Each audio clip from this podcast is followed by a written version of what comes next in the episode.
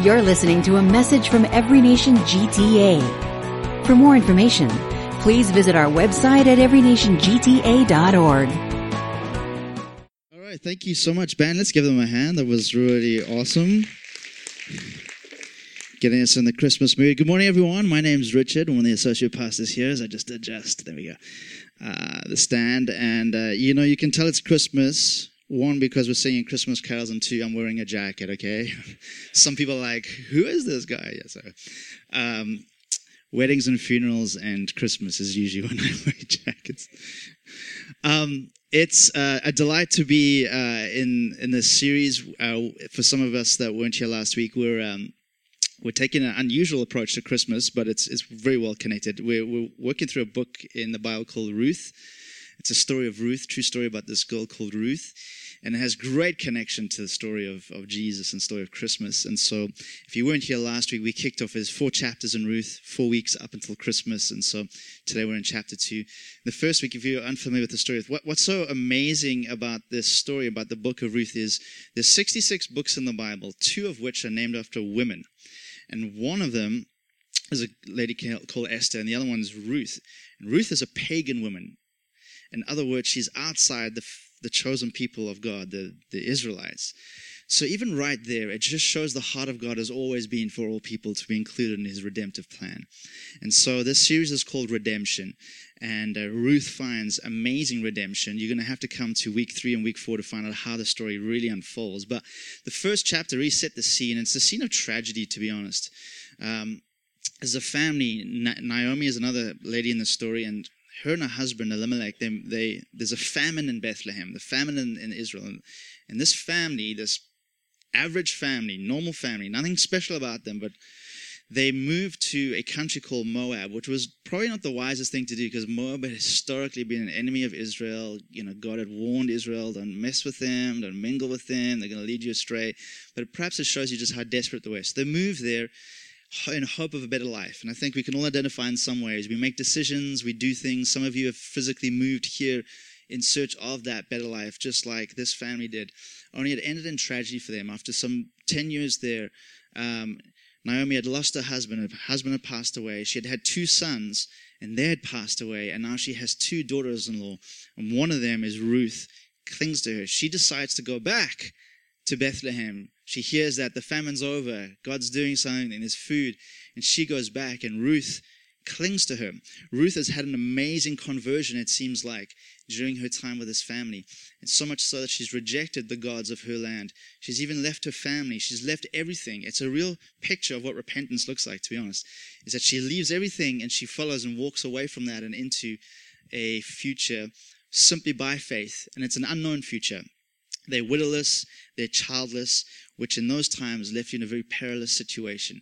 And so we pick up the story in chapter 2 as they enter back into uh, Bethlehem. And so if you've got your Bibles here, um, you know, I realize I say that if you got your Bibles, I can't remember the last time I saw anyone bring a Bible to church because usually it's on phones now. So if you want to scroll to your Bible, click on your app, or just look up at the screen, you can do that. All right, Ruth chapter 2. We're just going to read 13 verses. It's a long chapter, and then I'll just summarize the rest of it. But here we go. Now, now Naomi had a relative of her husband's, a worthy man of the clan of Elimelech, that was her husband, whose name was Boaz. And Ruth the Moabite said to Naomi, Let me go to the field and glean among the ears of grain after him, in whose sight I shall find favor. And she said to her, Go, my daughter. So she set out and went and gleaned in the field after the reapers. And she happened to come to the part of the field belonging to Boaz who was of the clan of Elimelech. And behold, Boaz came from Bethlehem, and he said to the reapers, The Lord be with you. And they answered, The Lord bless you. Then Boaz said to his young man, who was in charge of the reapers, Whose young woman is this? And the servant who was in charge of the reapers answered, She is the young Moabite woman who came back with Naomi from the country of Moab. She said, Please let me glean and gather among the sheaves of the reapers. So she came, and she has continued from early morning until now except for a short rest. She was a hard worker. Then Boaz said to Ruth, Now listen, my daughter, do not go to glean in another field or leave this one, but keep close to my young woman. Let your eyes be on the field that they are reaping, and go after them. Have I not charged the young men not to touch you? And when you are thirsty, go to the vessels and drink what the young men have drawn. Then she fell on her face, bowing to the ground, and said to him, Why have I found favor in your eyes that you should take notice of me, since I am a foreigner? But Boaz answered her, All that you have done for your mother in law since the death of your husband has been fully told to me, and how you left your father and mother and your native land and came to a people that you did not know before. The Lord repay you for what you have done, and a full reward be given you by the Lord, the God of Israel, under whose wings you have come to take refuge. Then she said, I have found favor in your eyes, my Lord, for you have comforted me and spoken kindly to your servant, though I am not one of your servants. So today we're talking about finding favor. Finding favor. We see how Ruth encounters this guy Boaz and finds incredible favor with him. And so, before we dive into what finding favor means, not only for Ruth, what it means not only for Christmas, but really what it means in your life, ultimately, uh, a couple of things here. So, Boaz, uh, we've been introduced to another character in this story. He wasn't there in chapter one, he's here in chapter two. And Boaz, as it turns out, is actually a distant relative of Naomi, her husband distant relative of her late husband. So, and this is significant because there was a law, there was a practice in that time where it was called levirate marriage. So, if you um, your husband passed away, if there was another brother in the family, or then a the, the, another close relative that could then marry you, they would often do that to preserve the family inheritance, to preserve the memory of the deceased brother, and then also to bring a way of providing and protecting the widow.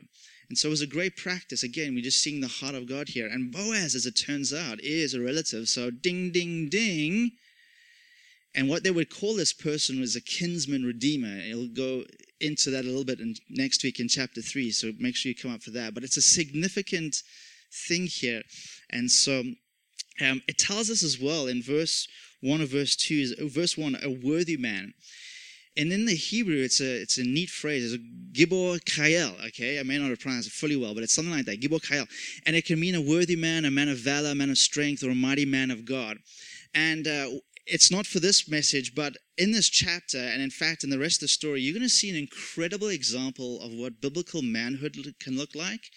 And in Ruth, you can see what an incredible example of biblical womanhood will look like.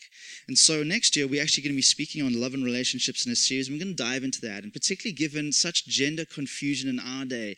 What does it mean? Do we get to define what manhood is? Do we get to define what womanhood is? Or does the Bible, does God have something to say about the way that He's fashioned us together? But I just wanted to point that out because it tells us He's a worthy man. And you see His interactions with Ruth. You see how He protects her, He looks after her. And ladies, you see Ruth is not a damsel in distress, she's hustling. She is not the damsel in distress waiting for the mighty kinsman redeemer. She's out there, she's working, she's working her tail off. She's hustling. And so again, I just eh, sometimes our cultural, you know, uh, fairy tale perceptions of manhood and womanhood can um, can cloud us. Uh, secondly, it talks about gleaning here. Now, anyone in an agricultural background here, this may not have any relevance to you, but it's very, very relevant here. So it talks about how Naomi, I mean, Naomi encouraged Ruth to go out and glean.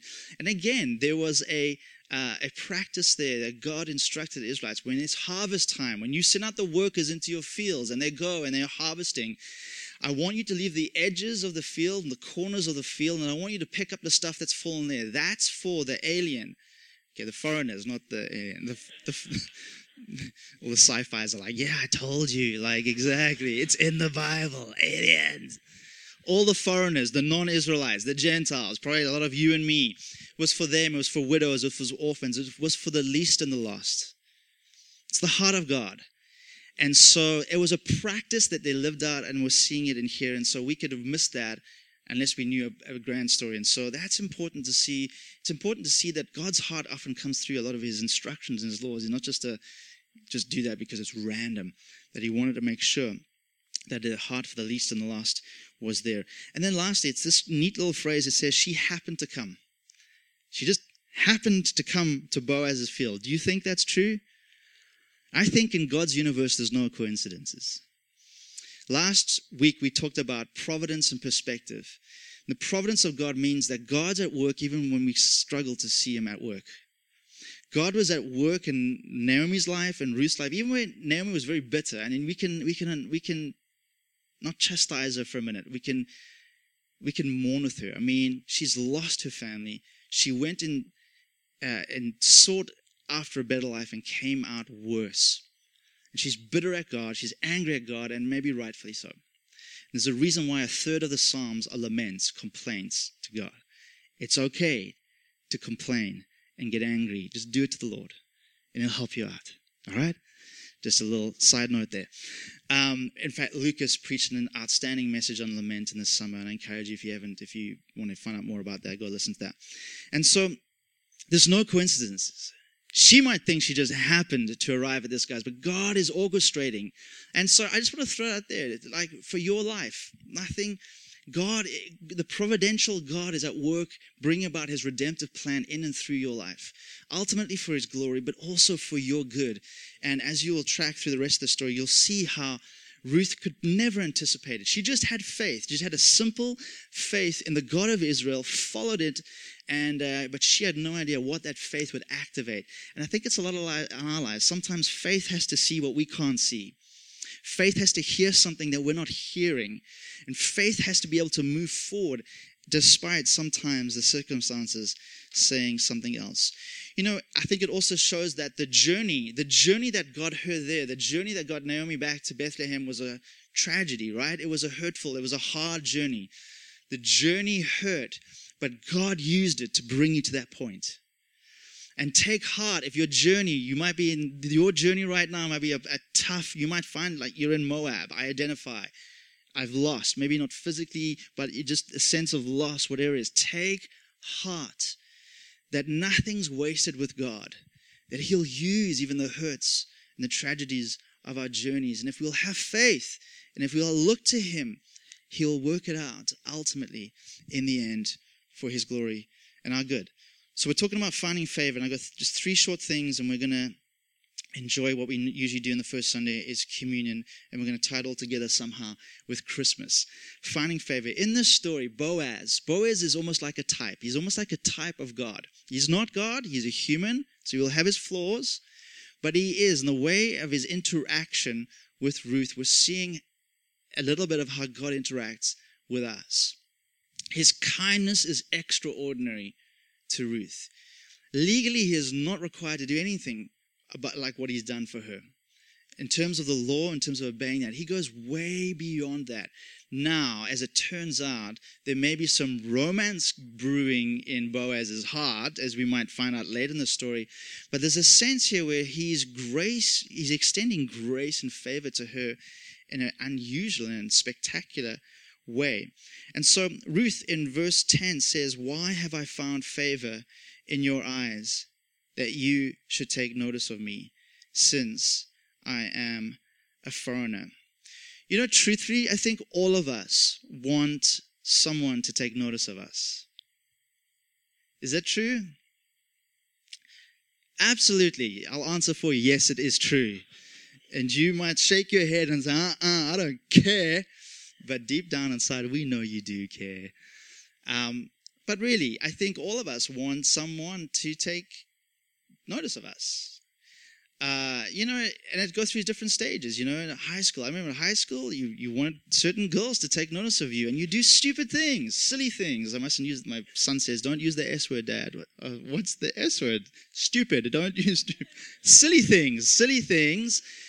You know, you you start bringing out your poetry, which you're terrible at, to impress, trying to take notice of it. You know, all of a sudden you you run faster when you they're walking by. You, if you're playing sport, you just you tackle harder. you're just you're hardcore, and then you limp off when they're not. And we do silly things um, because we want people to get notice of take notice of us. Uh, you know, and then I remember when I became a Christian. I mean, I, I have an unusual. Um, vulnerability of, of people i want people to like me. I really do. I want people to like me. And it, it, was before i met jesus.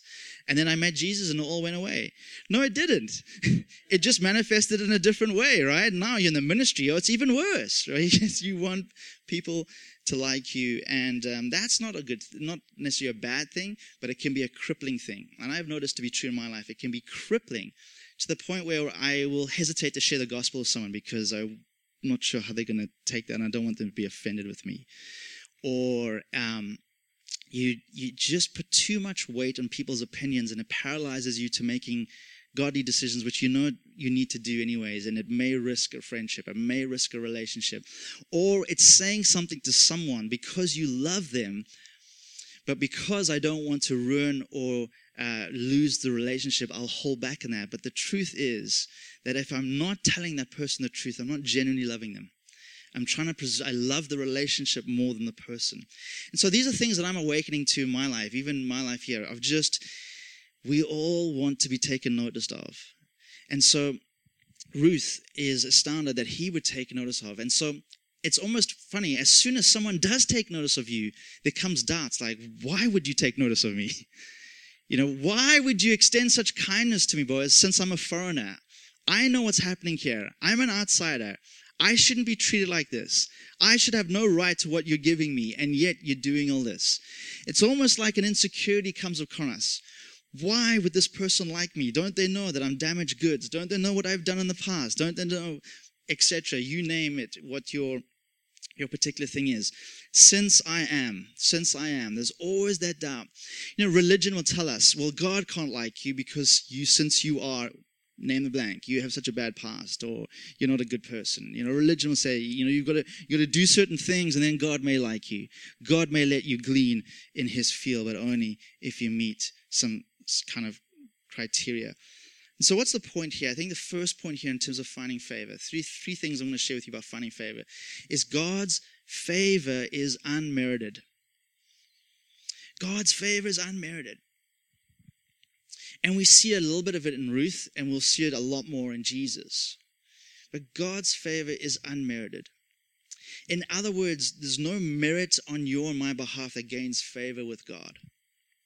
It doesn't matter what the color of your skin is, how much is in your bank account, or how little is in your bank account, what uh, nation or address you were born into, what level of education you have, what your sexual preference or orientation or past is.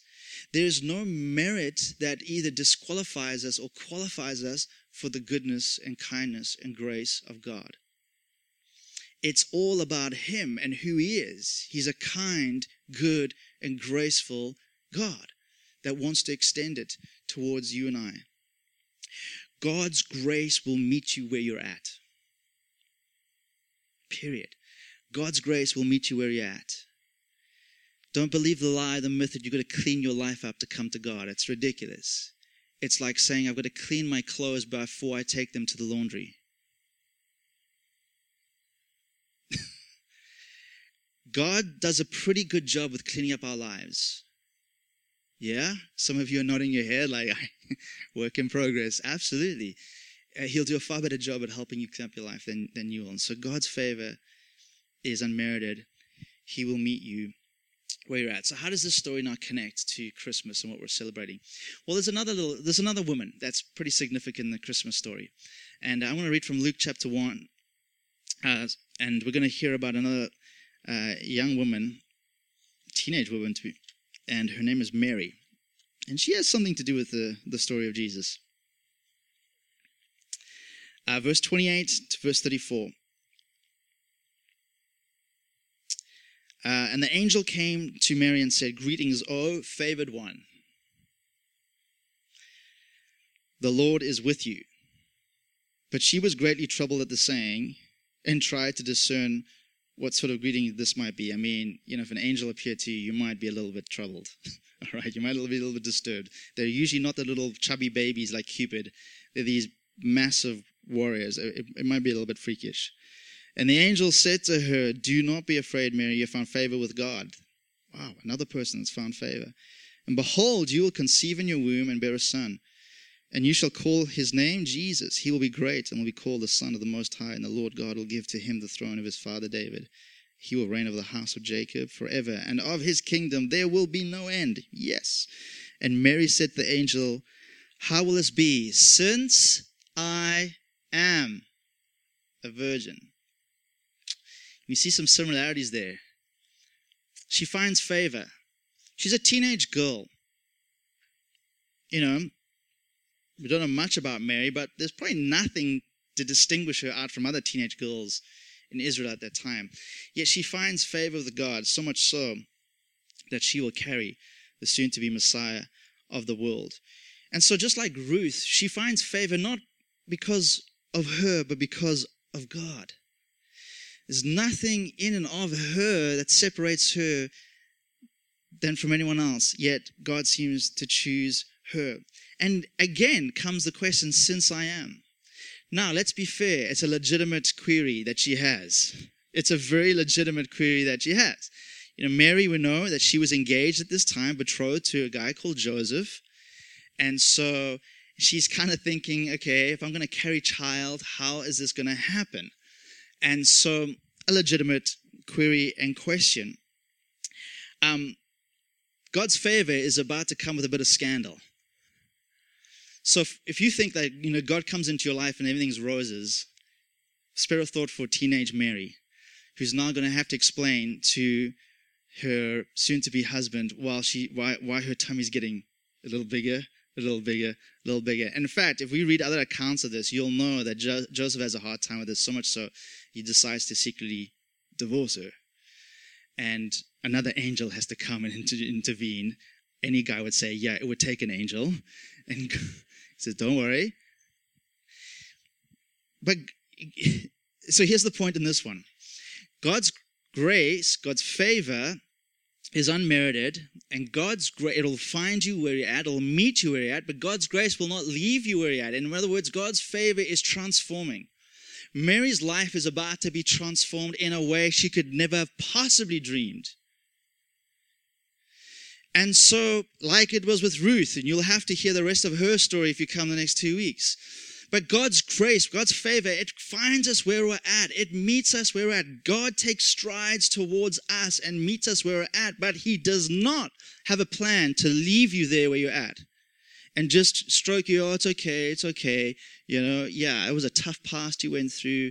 That's fine. We're going to live out the rest of the life. Just, you know, you know, yeah, you, he's going to intervene and enter into your life and then move you on from that place to greater realms of glory and ultimately looking more and more like his son, Jesus. And so God's grace doesn't leave you.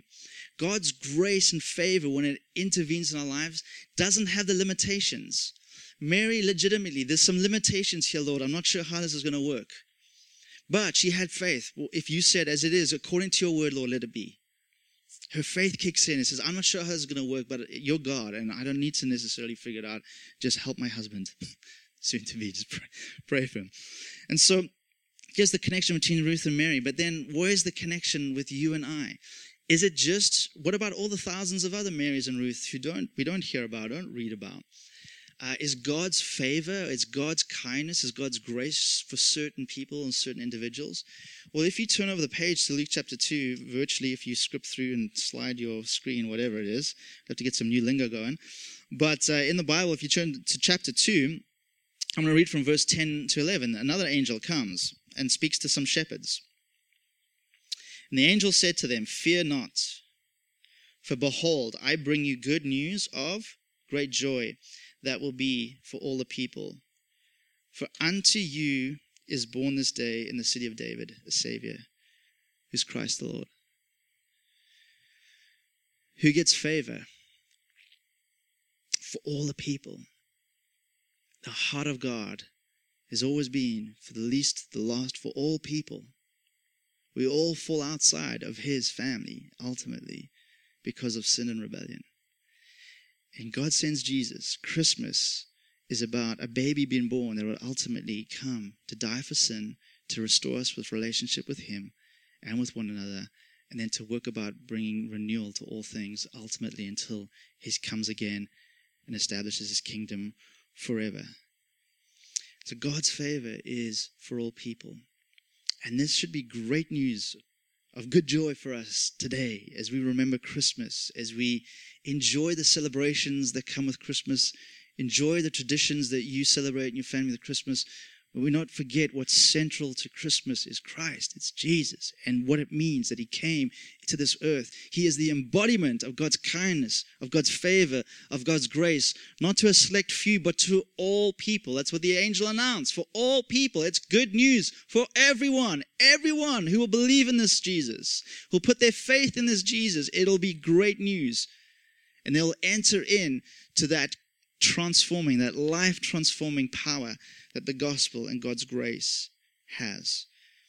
And so our response here this morning, as we we tie this in, there's uh, there's some there's some neat things that you can discover when you when you learn different languages. Now we know that the Bible wasn't written in English, right? We know that the New Testament it was in Hebrew, and then the New Testament it was written in Greek or Aramaic.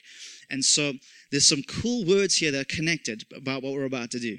So this word favor, this word kindness, it's this word in Greek called charis, which is often translated grace, grace, kindness, favor. So when we talk about God's favor, we talk about God's kindness, we're talking about God's grace.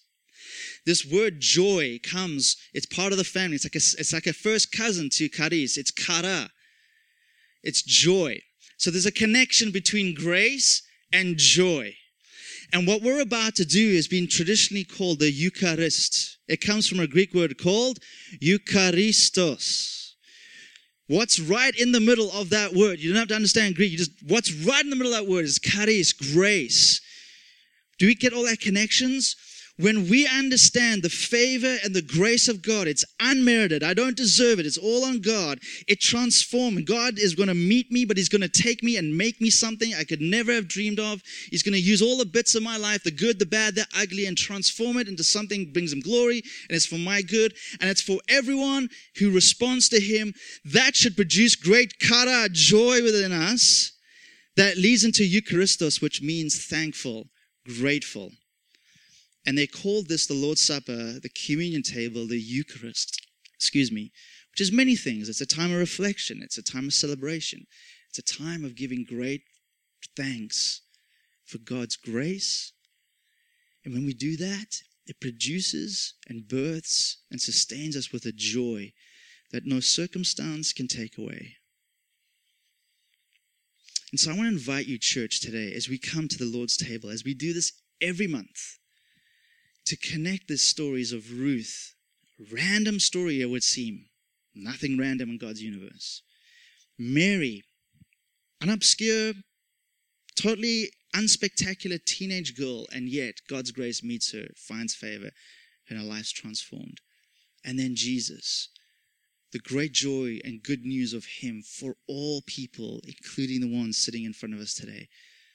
When we discover and remember His grace, His kindness to you and I, and that His grace will meet you where you are right now. But you have a role to play in that. You invite it in. We can reject His grace, but we can invite it in and let it do its transforming work. Then, as we come to this table, we can be tremendously grateful and thankful for that. That His grace is astounding. His grace is amazing. I'm going to pray and I'm going to invite Bert to lead us in the communion moment.